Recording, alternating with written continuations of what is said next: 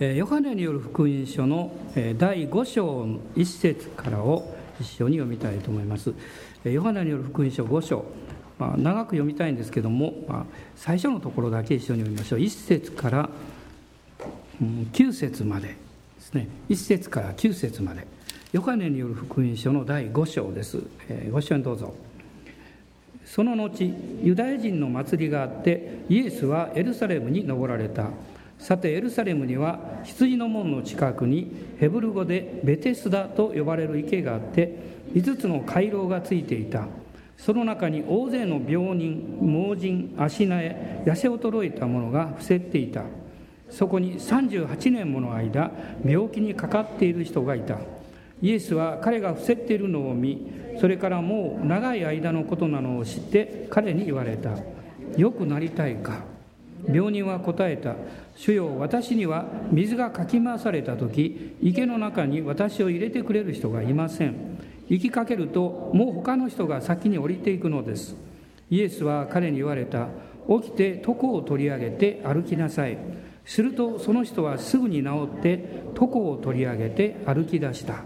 ところがその日は安息日であった。床を取り上げて。まあ、この言葉を私は数日前からずっと心の中に与えられているんです。でこの奇跡は一体いつ頃起こったのかということは正式にはわからないんですね、まあ、ただイエス様のこの交渉外におけるこのユダヤの訪問この時にあの水越の祭りもあったんですけどそれから2度目のこの交渉外における杉越の祭りの間に起こっただろうというふうに言われています。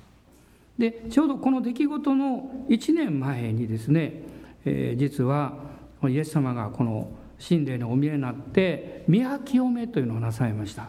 要するにもうその商売をしている人たちのこの代をひっくり返してですね、えー、そしてこうおっしゃったんですね。私の父の家を商売の家としてはならない。でまあ、その後1年ほど経って今度はこのエルサレムに登ってこられて奇跡をなさったんですけれどもこの日が実は安息日だったんです。でこの福音書を見ますと安息日というのは、まあ、当時の習慣としてまた彼らが決めた戒めの中でですね、まあ、仕事をしてはいけない、まあ、細かいことも規定があったんですけどもこの安息日をまるで意識して破られるかのように癒しをなさいました。で福音書には安息日に奇跡をなさったことが7回出てきます。もっと多くのことがあったのかも分かりませんけれどももうそのことがま記録されているわけです、まあ、このことの中でイエス様はですね安息日の主でいらっしゃるということを明かしていらっしゃいます、まあ、実際人々に対して、えー安息日というのはですね人が安息日のためにあるんではなくって安息日が人のためにあるんだということをイエス様もおっしゃいました。例えば皆さんが、まあ、ご自分の教会生活やあるいは社会生活の中でもう苦しくてしょうがないしょうがないというふうに感じているとすればいつの間にかあなたが支配者ではなくってあなたがその環境に支配されているからです。あなたが支配者であれば窮屈なことはないです。もちろん忙しさはあるかもしれませんし責任はあるかも分かりませんがその縛られることはないわけです、まあ、当時の人々はいつの間にかこの土曜日の安息日に縛られてしまっていたわけです。そしてイエス様はこの5章の18節を一緒に読みたいと思うんですが5章の18節どうぞ。このためユダヤ人たちはますますイエスを殺そうとするようになった。イエスが安息日を破っておられただけでなくご自分身を神と等しくして神をご自分の父と呼んでおられたからである、まあ、この癒しの奇跡を通してイエス様はご自分が神と等しい存在であるということをより明確になさいました。でもそれは実際上は危険なことだったんです。まあ、ここに書かれているように、えー、人々がですねユダヤ人たちがますますイエスを殺そうとするようになったと書いています。イエス様は私が安息日の週なんだとそして安息日はあなた方のためにあるのであってあなた方がそういう規制の規則やですね規定に縛られるということではないんだということを話されただけではなくって私が安息日の主であるという証しは私は父と同じ神なんだということをここで語っていらっしゃるわけです。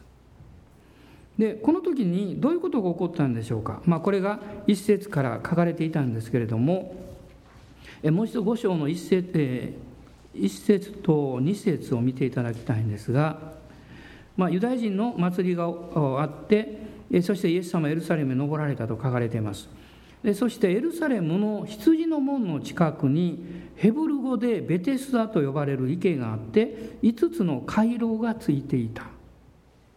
こういう場所だったんですね。これはどういうところかっていうとベテスダというのはあの憐れみの家という意味を持っています。憐れみの家ですね。で実はもともとこの、まあ、プールのような大きな池だったようですけれどもこの池はですね北の池と南の池というふうに2つに分かれていてその巡礼者がやってくる時に男性と女性がま別々のところでま休浴をするそういう場所として作られていたんです。でこの場所はエルサレムの羊の門の近くと書かれていますが羊の門のあいわゆるこの東側にあったそうです。でこの地域はもともとベゼダベゼダという名前で呼ばれていた。このベゼダというのはですねオリーブの家という意味なんだそうです。ですからここにこの池が作られまして最初はこのベテサダとも呼ばれた。これはあの聖書の注釈のところに書いてますけどベテサダというのはオリーブの家という意味なんですね。でこの池を作ったのは実はあのヘロデ大王なんです。ヘロデ大王がこの池を作りましていつの間にかですねこの池に入ると、まあ、病人がどうも癒されるらしいというそういう噂が広がっていったんです。えそして多くの病人たちがこの周りに集まってくるようになりましてこの池の名前がベテスダと呼ばれるようになったと言われています。まあ、このオリーブの家という名前の地がいつの間にかこの憐れみの家というふうになったわけです。皆さん人というのはどんな人でもそうなんですけども問題を持っています。問題のない人っていないんですね。まあ皆さんもそうでしょうが私もですね、まあ、結構もう長く人生がなってきたんですけど今までいろんな人にお会いしました。でも問題を持っていないという人は一人もいませんでした。あるいはその問題で悩んだあるいは悩んでいたあるいは悩んでいるんだというそれ以外の人に会ったことがないです。そして人というのはその問題解決がありそうなところに集まってきます。ですからこのベテスダの池と呼ばれたこの池には五章の3節を見ますと大勢の病人と書いてます。もうありとあらゆる病を持った人たち。そして目の不自由な方や足が不自由な方やあるいは痩せ衰えた方たちおそらくいろんな事情でですね、え健康を失った方たちがたくさん集まってきた。まあこれはある意味では特別な場所ですけれども特別と言えないかもしれません。というのは世界中にそういう場所があるからです。それは人間がいる限り人が住んでいる限り人は悩みを持ちその問題を解決したいと願っています。その一つの物語がこのベテスダの池で、起こったわけなんですね。この池に、一人の男の人のことが出てくるんですけど五節です。そこにと書いてます。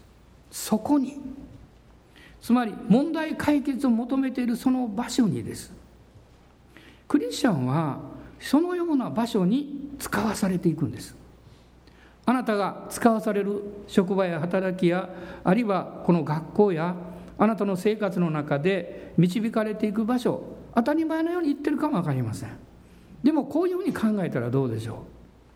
私は当たり前のように毎日同じところ行ってるけれども本当はそうではなかったんだと気がついたらつまり神様があなたを特別に祝福してそこに使わされた。例えば何か嬉しいことがあったり何かいろんなものをもらったりですね。そうしますとその日同じいつものようにいつものところに行くとしても何かいつもと違うはずですよ。何か嬉しいですね。それは自分の喜びを伝えることができる。あるいは自分が持っているものをもうそこにいらっしゃる方たちに差し上げることができる。そうするとですねいつも行っている場所なんだけれどもその日は特別にあなたはその場所に行くことを意識するはずです。ああもうすぐそこ行くんだってね。ああもうすぐそこに着くんだって。それはなぜなんですか？それはあなたが恵まれたからです。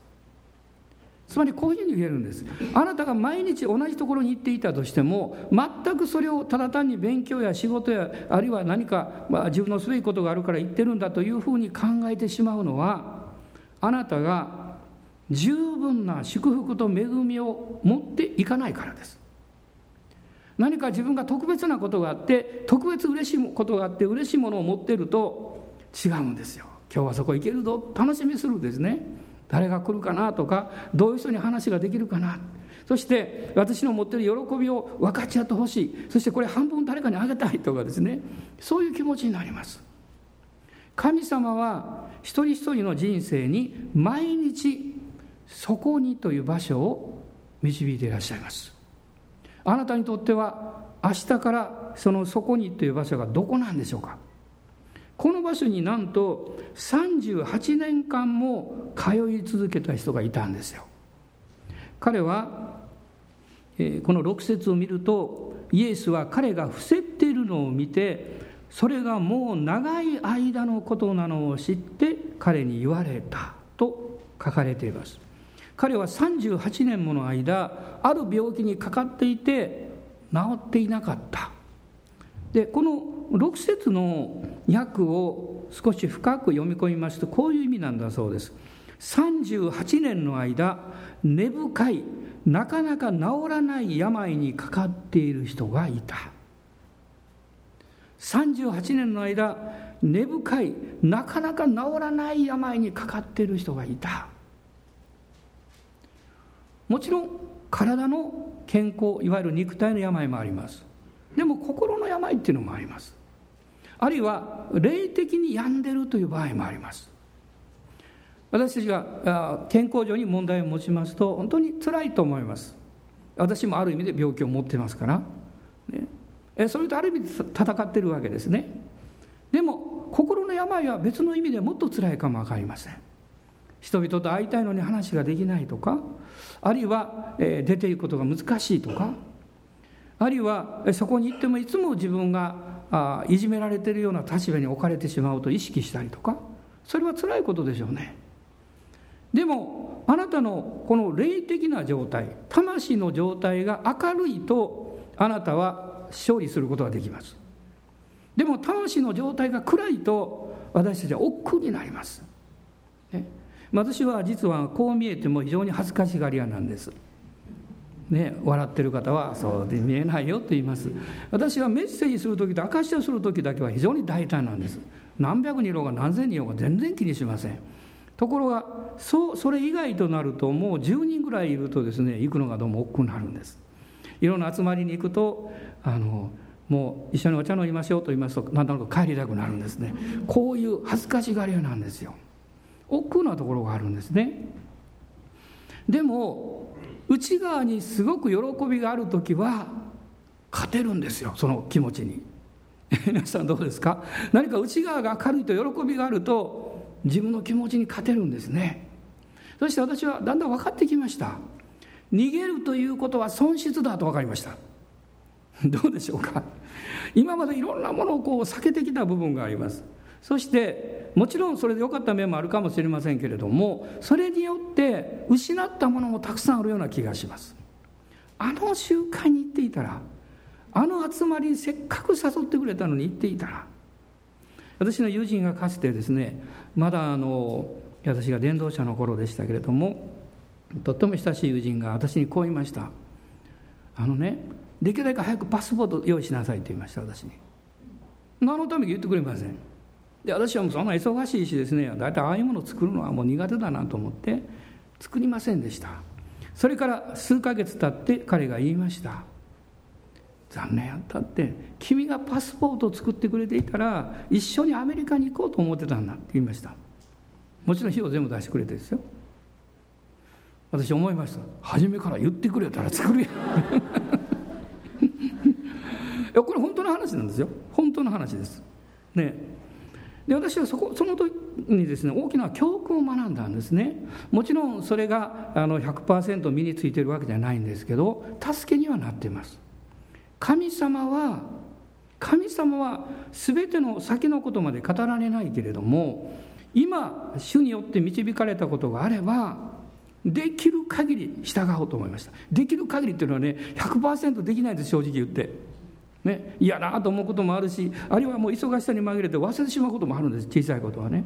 でもできる限り何のためにとかどうなるのとかそんなことあんまり言わないで。もしそれが主の導きであればあるいは親切な優しい兄弟姉妹の声であればはい分かりましたって。そういうようにしようと決めました。そしてその時からですね以前よりもえー、祝福の川がたくさん入ってくるようになりました。皆さんいかがですか？神様の恵みの川はあなたの方に向いてるんです。でも入り口が閉まってると何も入れません。入り口が小さいと少ししか流れが入りません。大きな入り口になるとたくさんのものが入ってきます。たくさんのものが入ってきます。この38年間実はこのベテスダの池に、まあ、通っていたのか連れてこられたのか分かりません。彼は非常に重い病気だったんですね。でもこの人にイエス様が不思議なことをおっしゃったんです。良くなりたいか当たり前でしょう。というふうな質問をイエス様はなさいました。イエス様時々こういう質問をなさるんですね。治りたいのかって。病気の方はそりゃそうでしょうって言います。ところがですねそんな単純なものじゃないんですよ、まあ、私もいろんな人とこうお話をして時々思うことがあるんです。この人はもう何いや何年じゃないもう10年も20年も悩んでいる。でもよく聞いてみると本当に治りたいと思ってるのかなと思うことがあります。人間ってのは不思議なものなんですね。悩みによってコミュニケーションを取る人がいます。悩んで問題がある方が自分が何もしなくても助けをもらえる場合もあります、ね、いろんなケースがあるんですよ。そしてあまりにも問題が長かったために本当に自分が願っていることが何であったのか分からなくなる場合もあります。ある意味で彼の場合はそういうケースだったのかもわからないんですね。イエス様の質問というのはこういう意味なんです。あなたは病気を治してもらおうという意思を持っていますか？ということです。ね、ただ単に良くなりたいとか元気元気になりたいんじゃなくって病気を治してもらいたいという意思を持っていますか？今日皆さんこの礼拝の中で神様祈っていらっしゃるでしょう。ある方は何か家族の問題があるかもわかんない。ある方は仕事のことかもわかんない。あるいは将来、ね、自分だけじゃなくってああうちの息子があるいは娘があるいはお父さんお母さんがこういうのあってくれたらいいのにということかも分かりません。でも一つ大事なことはイエス様に本気でそのことを願ってる意思がありますか？いやなってくれたらいいと思うけどまあまあいいかみたいな感じでですね。本当に本気でそうなっていないとすればそれは先送りされていくでしょうね。先送りされていくと思います。イエス様ですから彼におっしゃったんです。あなたは本当に癒されたいという意思を持っているのか。その時に彼の心の中が明らかにされました。彼は何と言ったんですか？7節に書いてます。主よ私には水がかき回された時池の中に私を入れてくれる人がいません。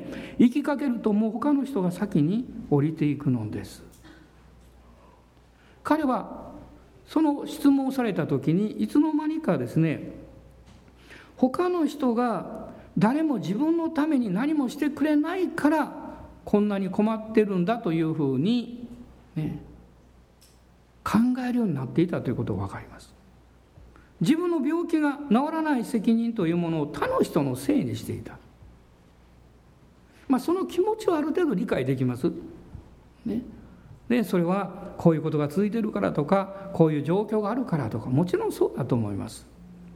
でもまあこれは心の問題も体の問題もあるいは仕事の問題も同じことだと思いますけど神様はあなたがそのことに対して本気で自分で願ってほしいんですよ。願ってほしいんですよね。あの不幸な人生を持つ持ち続ける方法というのがあります。ご存知ですか？いや知らなくてもいいです別に。私が勝手にいつも考えていることですから。つまりその反対をいつも私はしようとしてます。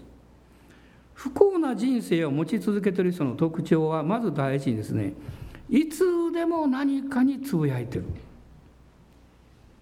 カニみたいな人です。ブツブツブツブツブツ。だからまっすぐ歩かないでしょ。横歩きまあカニは美味しいですけど食べればです。ね 高いですけど。でもカニのような人生ですね。いつも何かこう自分のことについて何かつぶやいてる。この問題は解決した。次の問題。でも皆さんあの問題というのはですね絶対なくならないんですよ。あの私はクリスチャンになるまでね人生というのはこう何か性的というかこうじっとしていていろんなこうやってくるんだと思ってました。でタケノコみたいに自分が成長するんだと思ってました。でも聖書を見るとね全然違うんです。人生は前進していくんです。あなたは毎日毎日一歩一歩進んでいってるんです。そしてその神様が導いてくださる道があってその道を歩いていくんです。そうすると一丁目の角には悩みさんが待ってます。二丁目の角には喜びさんが待ってます。こういうふうにですねいろんなことが待ってるんですよ。前進していくと必ずこの突き当たるんですね。出会うんですね。ですからこの前進するということは問題を避けることはできない。必ずそれがあるんです。でもその時にあなたがつぶやいたら負けです。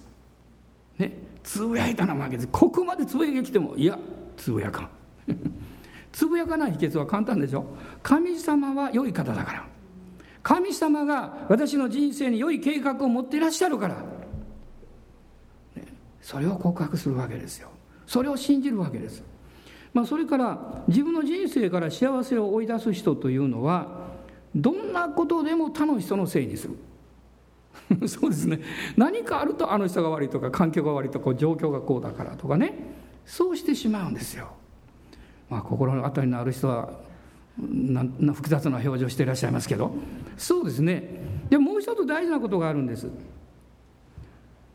イエス様を知ってる人の中で特にそうですけどイエス様を信じて本当に幸せであるはずなのに幸せになれない人はね悔い改めることをしないんです。失敗したら別のことはやるんです。でも悔い改めることはしないんです。あ神様ごめんなさいってあるいは私が悪かったんですって。そう言わないんですいや別の方をやってみます別のチャンスを待ってますとかね。だから幸せにならないですよ。神様は私たちがへり下って悔い改めて従っていくことを願っています。この38年ある特別な病があってこのベテスダの池にまあ通っていたというかそこに置かれている人もそうだったと思います。彼の病はですねはっきりわからないんですけれども彼自身を考えると非常に罪深いものが原因となっていた。しかもこの人はあんまり良い生活をしていなかったように思います。ですからこの後5章の14節を見るとイエス様が彼に癒された後で出会っておっしゃってるんですね。14節一緒に読んでください。その後イエスは宮の中で彼を見つけて言われた。見なさいあなたは良くなった。もう罪を犯してはなりません。そうでないともっと悪いことがあなたの身に起こるから。つまり彼のこの状況というのはかなりですね彼がまいた種の実を刈り取っていたという部分があったように感じられます。だからイエス様はこうおっしゃってるんです。本気で悔い改めなさいよって。私はあなたを癒したけどでも本気で悔い改めなさいって。そうしないとあなたの身にもっと悪いことが起こるかもしれませんよとイエス様は警告を発していらっしゃるんです。彼がこの癒されていくこの段階の中でイエス様が彼におっしゃった言葉。短い言葉です。でも非常に力強い言葉。それが、8節にあったんですね。起きて床を取り上げて歩きなさい。3つのことをおっしゃいました。まず起きよう。起きようっていうのは目覚めようって意味です。本気になれと。疑うなって。そして床を取り上げなさい。そして歩きなさいとおっしゃいました。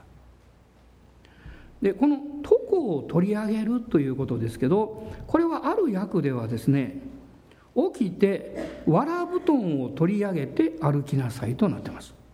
わら布団、まあ、そういうもう茶地なものですね。それを取り上げよう。私はこの箇所を何度もこう考えながら一つのことを教えられました。イエス様はですねこのわら布団を置いて起き上がれとは言わなかった。取り上げそれを取それを取り上げるもうなくせとじゃないなぜなんですか？戻るなという意味なんですよ。それを引いておくとまた戻るかもしれないですよ。戻るなって。イエス様がおっしゃってるこのわら布団あるいは床というのは私たちにとってどういうことを考えることができるんでしょうか。まず一つはあなたの古い立場です。あなたがイエス様と出会う前の古い生活です。第一コリントの2章の14節には生まれながらの人間という言葉が出てきます。新しく生まれ変わっていない。そういう人のそういう人生には諦めが普通です。希望が持てないです。あるいはやる気がなくなってしまう。孤独です。いろんな問題が蔓延してます。これは古いあなたの立場なんです。しかしあなたがイエス・キリストを信じると新しい立場が与えられますね。第2コリント5章の17節ですよ。もう今日は特別に一緒に開いて読んでみたいと思うんです。もうこれはもう暗記していらっしゃる方も多いと思いますけど、え5章の17節。ご一緒にどうぞ。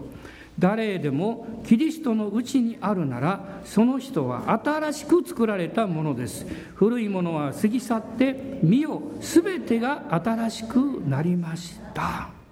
アーメン。アーメン感謝します。ここに誰でもと書いてます。例外ないんです。あなたもそこに入れるんです。あなたの人生の過去がどうであろうがそんなこと関係ないんです。あなたがイエス様を信じた瞬間あなたはキリストの中に入れられてそしてあなたの人生は新しく作り変えられるんです。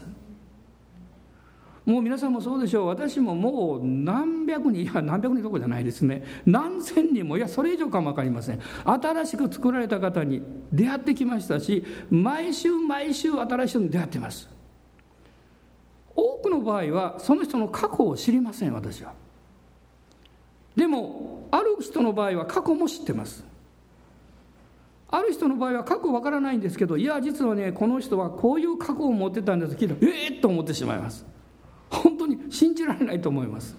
それは過去があまりにもすごかっただけではなくってその人自身があまりにも変えられてるからです。優しいからです。愛が満ちてるからです。何か素敵な雰囲気があるんです。おそらく以前は怖かったんだろうなと思う人がいます。おそらく以前は暗かったんだろうなと思う人がいます。もう以前はですねもう口を開いたらもう嫌なことばかり言ってたんじゃないかなと思われる節のある人がいます。でもでもその人がイエス様を信じて新しく変えられた姿を見た時にそんなことを思い出したくもありません。皆さんいかがですか？あなたはあなたの新しい立場キリストにある新しい立場を受ける前のことを思い出したいですか？私思い出したくないです。もちろん家族の思い出とか友達の思い出とかそれは別ですけどでもその自分の古い生き方を思い出したいと思いません。時々サタンを思い出させようとします。その時その時ですね意識的にノーと言います。ノーと言います。もう古いものは過ぎ去ったんだ。もう古いものはキリストと共に十字架につけられて墓に葬られたんだ。アーメン。感謝します。どうぞ大人の方おっしゃってください。あなたの過去は葬られたんですよって。あなたの過去は葬られたんですよ。古い立場はもうなくなってるんですよ。新しいあなたがいるんですね。このわら布団というのはそれを表しています。かつては古い立場の中に孤独があって嫌なこともたくさんありました。でもイエス様は全部あなたの代わりに引き受けてくださったんです。2つ目のことはこの古い床というのはですねこの世の生活習慣です。ある意味でこう言いますね。この世の文化です。しかしあなたがキリストを信じた時に神の国の文化に入るんです。文化というのは生活様式です。あなたの振る舞いや考え方や言葉こうそれを含みます。イエス様を信じて救われるまでは人はみんな心の砦を持っています。自分が傷つかないようにこう守ろうとするものがあります。それは怖いからです。不安があるから内側にね。あるいはその自分中心的に意図していなくってもこうなろうとしますね。こう、えー、自分の思い煩いがあったりこう恐れがあったりするとですね。どうしても自分を守ろうとするから自分中心的になってしまいます。そこから発生する雰囲気あるいは考え方態度つまりこれが文化です。今日皆さん考えてください。あなたは家庭の中であるいはあなたの職場の中であなたの学校の中でどういう文化を作ってますか？どういう文化を作ってますか？これは重要なことです。つまり人々があなたが作り出す文化に触れた時にああ素晴らしいねってこれは私もそういうふうになりたいねと言えるでしょうか。私は実は福音に触れる前に、まあ、もちろん私のクラスメートはクリスチャンでしたけどもその初めて行ったですねスウェーデンの宣教師のお家に行った時にこの神の国の文化に触れたんですよ。初めはよく分かりませんでした。この住んでる方がスウェーデン人だからそうなのかなと思ったんです。でもスウェーデンに1回だけしか行ったことないですけどスウェーデンに行って分かったことはスウェーデン人も暗いスウェーデン人がいるということでした。アメリカ人の方もそうでしょ？イメージなんか明るいのかなと思ってですねそうでもない暗いアメリカ人もいます、どこの国だってそうですよ。決して生まれつきではないんですね。あなたがキリストによって罪許された時に永遠の命をいただいた時に神様から豊かな恵みをいただいた時にあなたは新しい文化を作っていくんです。皆さん今週もあなたの生活するその場所その場所で神の国の文化を作っていきましょう。それはどういう内容なんでしょう。この、え、ローマ人の手紙の14章の17節を開いてください。ローマ人への手紙の14章の17節です。ご一緒にどうぞ。はい。なぜなら神の国は飲み食いのことではなく義と平和と精霊による喜びだからです。義と平和と精霊による喜び。もう少し具体的に考えてみます。義というのは聖書のこう書いてます。義人は信仰によって生きる。つまり義というのは信仰を表しています。あなたのいる場所にはいつも信仰がある。信仰があるとどうですか？希望があります。ね、困ったなって職場の人が言ったら「大丈夫?」って。誰か言うかもしれない「あなた弁償する気なの?」って「いやまあそれはまあそのあの」ってちょっと言葉濁るかも分かりませんけど。でもできるだけのことはやるよって。物事を悪く考えれば余計悪くなります。その暗い状況や悪い問題を良くすることのできる人は希望を持ってる人です。必ず変えられる必ず良くなるんだと信じられる人が一人そこにいると勇気が与えられます。皆さん道に迷った経験ありますか？グループで。グループでですよ、ね、その時みんながですねああどうしようどうしようどうしようってうろたえたらね途端に真っ暗闇になります。もうねあの外の光だけじゃなくて心なんかは真っ暗になります。でもリーダーはそう言いませんよ。そう言える人はリーダーにならない。なれないです。リーダーというのはいつでもこう言います大丈夫だって。大丈夫だと言える人がリーダーなんです。立場がどうであっても心配しなくていいですと言える人がリーダーなんです。その人は信仰を持ってるんです。神様が良い方で必ず助けてくださる導いてくださるということを信じる信仰を持ってるんです。神の国の文化は信仰があるところに生まれてきます。そして平和と書いてます。平和というのは許すことのできる人です。問題があっても責めるんじゃなくってそれが良くなるために受け入れる力を持ってる人です。まあ分かりやすく言えばつぶやかない人です。つぶやきとか批判というのは跳ねつけることです。私には関係ないということです。許すということを受け入れることです。許すというのは信じることですよ。そしてあなたがそのようなこの許す心を持って接していくならばそこには必ず平和が生まれるでしょう。その平和は人々に力を与えてきます。元気を与えてきます。もう一つ精霊による喜びと書いてます。これはもう救いの喜びですね。魂が救われている人の喜びを誰も取り去ることはできないわけです。わら布団この床というのは古い古い過去の文化古い世界観に縛られていた、ね、そこにはいいものが生まれてこないんです。ヤコブ書の中に書かれています。全ての良いものは上から光の父から降りてくると書いてます。あなただけが職場であなただけが友達の交わりの中でただ一人上を向くことができる人かも分かりません。誠の神様を見上げることができる人かも分かりません。そしてあなたがこの神の国の文化を作っていくわけです。もう一つのことがあります。このわら布団というのは縛られた人生観を持っているということです。その範囲から動かないんです。その布団の上に寝てそこから出ようとしないわけです。ただ息を見つめて何か水が動いてですね天使が来たんじゃないかと思った時はできるだけ早く飛び込んで癒しを受けるということです。でも決して自分の領域からは出ようとしないんです。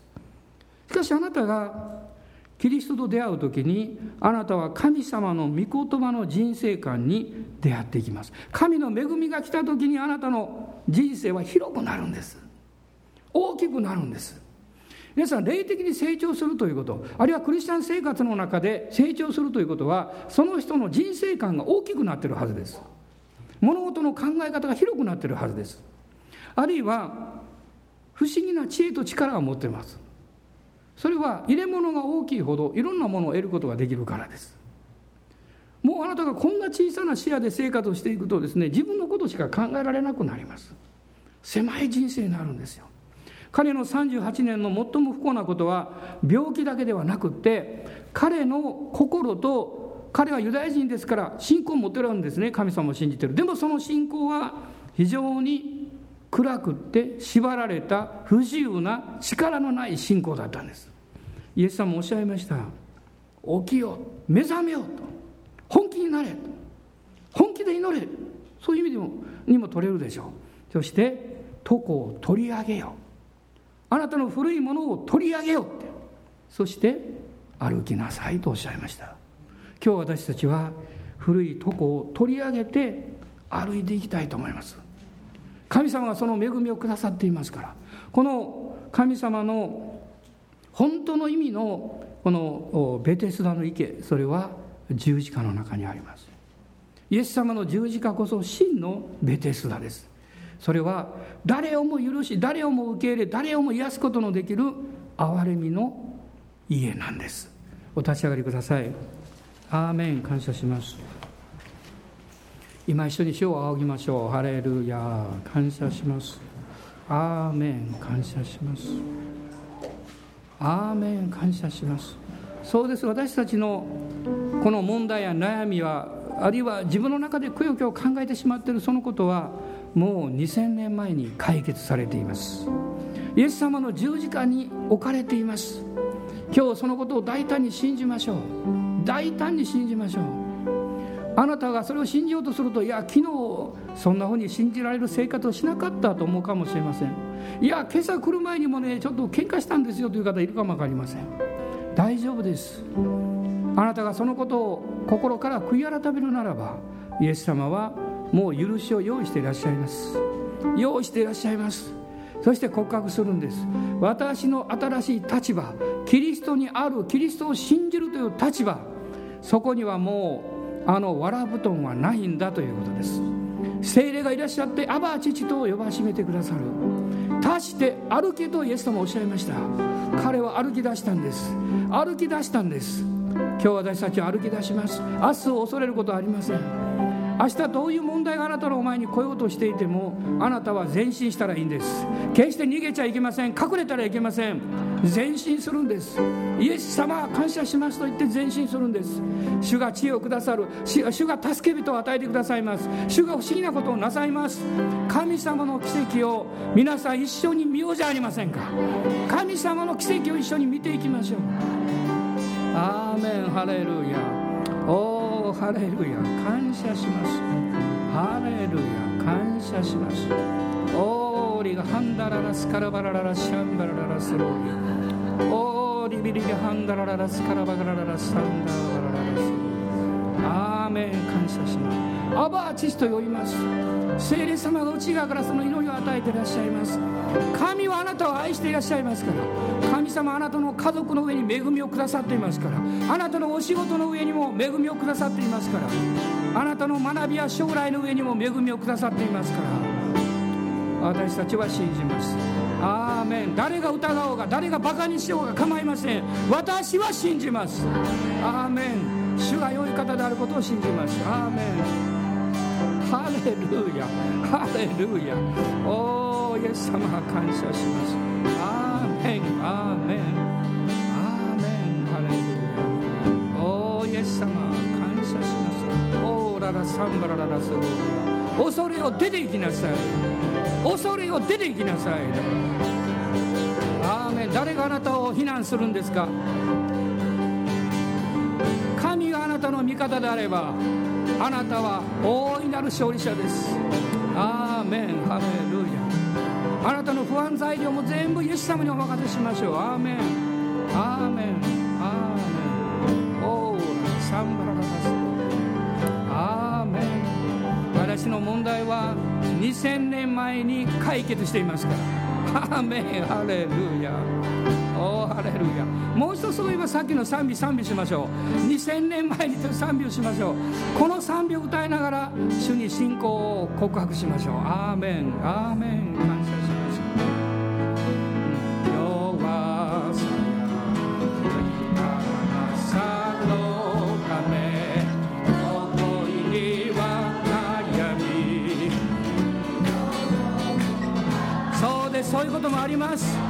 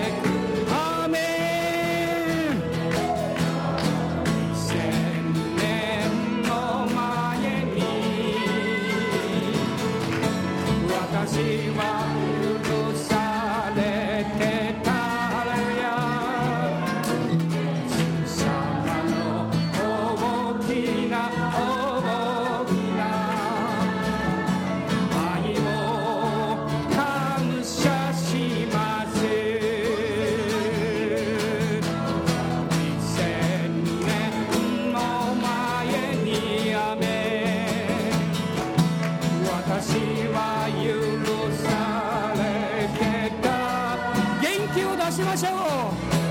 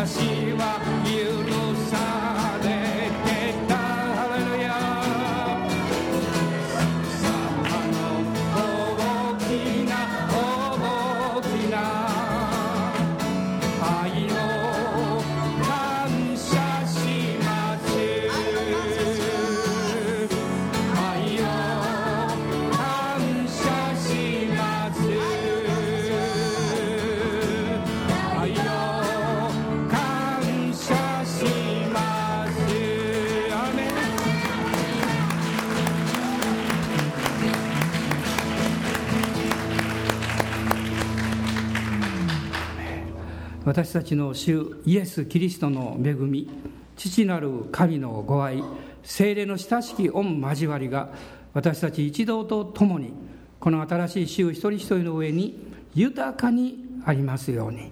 アーメン